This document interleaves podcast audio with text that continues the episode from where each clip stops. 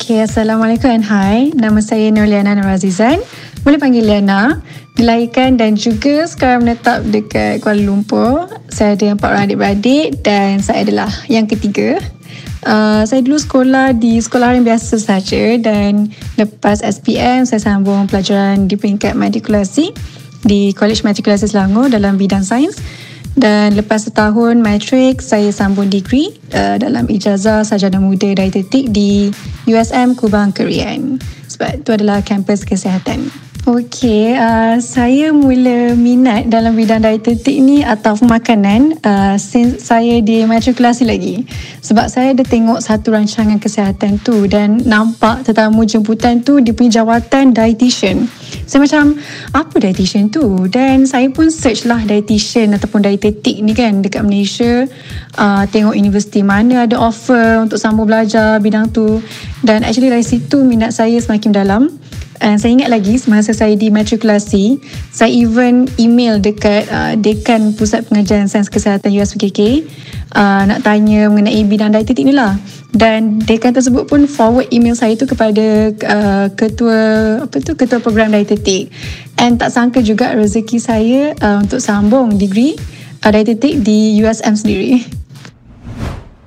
Okey, sebagai seorang pegawai dietetik klinikal di hospital, saya bertanggungjawab untuk memberi konsultasi dietetik berdasarkan medical nutrition therapy. Maknanya kita tak boleh cakap kosong je lah. Kita ada belajar uh, di semata medical nutrition therapy kepada setiap pesakit sama ada di ward ataupun pesakit luar.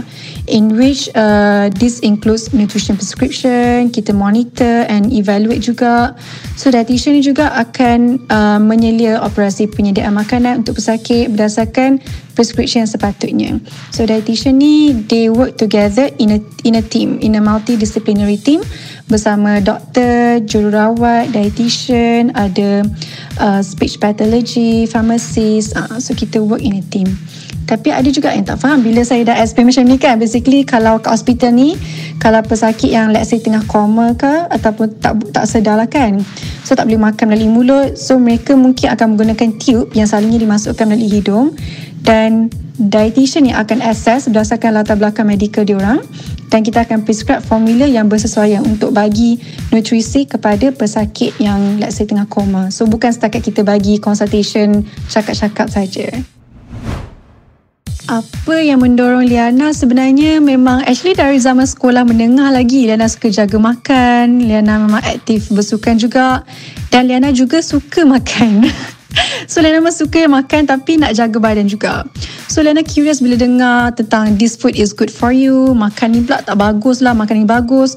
So sebenarnya mana yang betul? And Liana juga sejenis yang kalau bercakap ni biarlah based on fakta, bukan cakap sajalah. So jadi bila masuk matrikulasi tu, rezeki pula tertengok rancangan TV yang ada tunjuk jawatan dietitian kan. So dari situ curious dan terjawab lah actually bidang apa yang Liana patut ambil untuk fulfill my curiosity and also passion. So of course family bagi support yang baik, ibu ayah memang bagi support and at the same time my lecturers pun banyak bagi dorongan and positive encouragement juga. Okay, this one ya yeah, untuk senaman. Um, bersenam tapi tak jaga makan or jaga makan tapi tak bersenam. Senang cerita, pendapat Liana lah sebagai dietitian, uh, this shall not be practiced sebab untuk sihat, pemakanan dengan bersenam tu comes together. So 80% uh, pemakanan, 20% lagi senaman. So kita sebenarnya tak sepatutnya lari lah daripada ni. Tak kisahlah orang tu dah kurus, so dia jaga makan je, dia tak bersenam. Atau dia nak kurus tapi dia bersenam je, tak jaga makan. Tak boleh macam tu. Sebab jaga makanan ni adalah untuk uh, memberi nutrisi kepada badan kita. So kita jaga makan untuk bagi nutrisi kepada badan kita dan untuk tingkatkan imunisasi badan. Kalau bersenam pula uh, dia membantu untuk tingkatkan metabolisme badan, to exercise jantung kita and also otot-otot badan yang lain lah. So basically dua-dua penting kat sini. Kita tak boleh salah satu sahaja. Langkah-langkah untuk konsisten ya. Yeah. Okay, first kalau sebelum ni cara makan memang tak sihat pertama pertama sekali Lena uh, would advise is ubah slowly cara makan tersebut. Jangan buat drastic. Jangan buat yang sebab orang selalunya buat drastic ni diorang akan tak konsisten. So let's say kalau sebelum ni air manis tu tiga kali sehari ubah kepada satu kali sehari dahulu. Lepas tu barulah kita skip kepada maybe tiga kali seminggu je ke. So basically slowly. Bila dah jaga makan dah jaga uh, portion nasi kuah kat nasi tu kurangkan sayur ada. Kemudian maybe boleh konsisten add rutin senaman dalam seminggu at least 2 hingga 3 kali. Untuk soalan ada yang dah amalkan tapi tak cukup rehat pula kan? Okay tak cukup rehat ni sometimes individu tersebut tukar completely ataupun drastically dia punya diet ataupun senaman. So kena audit balik. So Liana always mention nak ubah kena slowly and gradually. Termasuklah bila untuk makan lebih sihat dan uh, untuk bersenam ni. Jangan first time nak bersenam tu terus target 5 km buat setiap hari. Of course akan penat. So same goes to diet lah. So, kalau sebelum ni setiap hari minum air manis 4 kali, lepas tu terus tak minum langsung, of course tidak akan uh, konsisten lah. That's why kena uh, apa-apa pun slowly. Alright, idola ni uh, Lena ada dua orang sebenarnya. So dalam dietetik ni saya sangat look after my uh, my former lecturer Prof Sakina Harith. Uh, beliau merupakan pengerusi program dietetik sewaktu saya di USM Kubang Kerian lah dekat kampus kesihatan. She is very soft spoken, tak de, tak kedekut ilmu langsung, very down to earth walaupun berjawatan tinggi. And apa yang saya nampak pada dia, dia sangat passionate dalam bidang dietetik ni. She is an expert in her own expertise. Jadi saya memang inspired untuk jadi macam dia, untuk sentiasa update knowledge uh, knowledge saya dalam bidang clinical dietetik ni lah. And lagi seorang yang idola saya adalah uh, yang berhormat Tun Dr. Mahathir Muhammad because dari segi makan saya memang tabik kepada dia lah. Dia always kata kalau makanan tu dah sedap, uh, berhenti makan. Itu benda yang saya pun masih lagi ke laut lah untuk buat tu. Tapi uh, of course saya be mindful lah because uh, saya sendiri adalah dietitian kan. So tu adalah dua orang yang saya look forward lah sebagai idola saya. Allah, tips dan nasihat ya.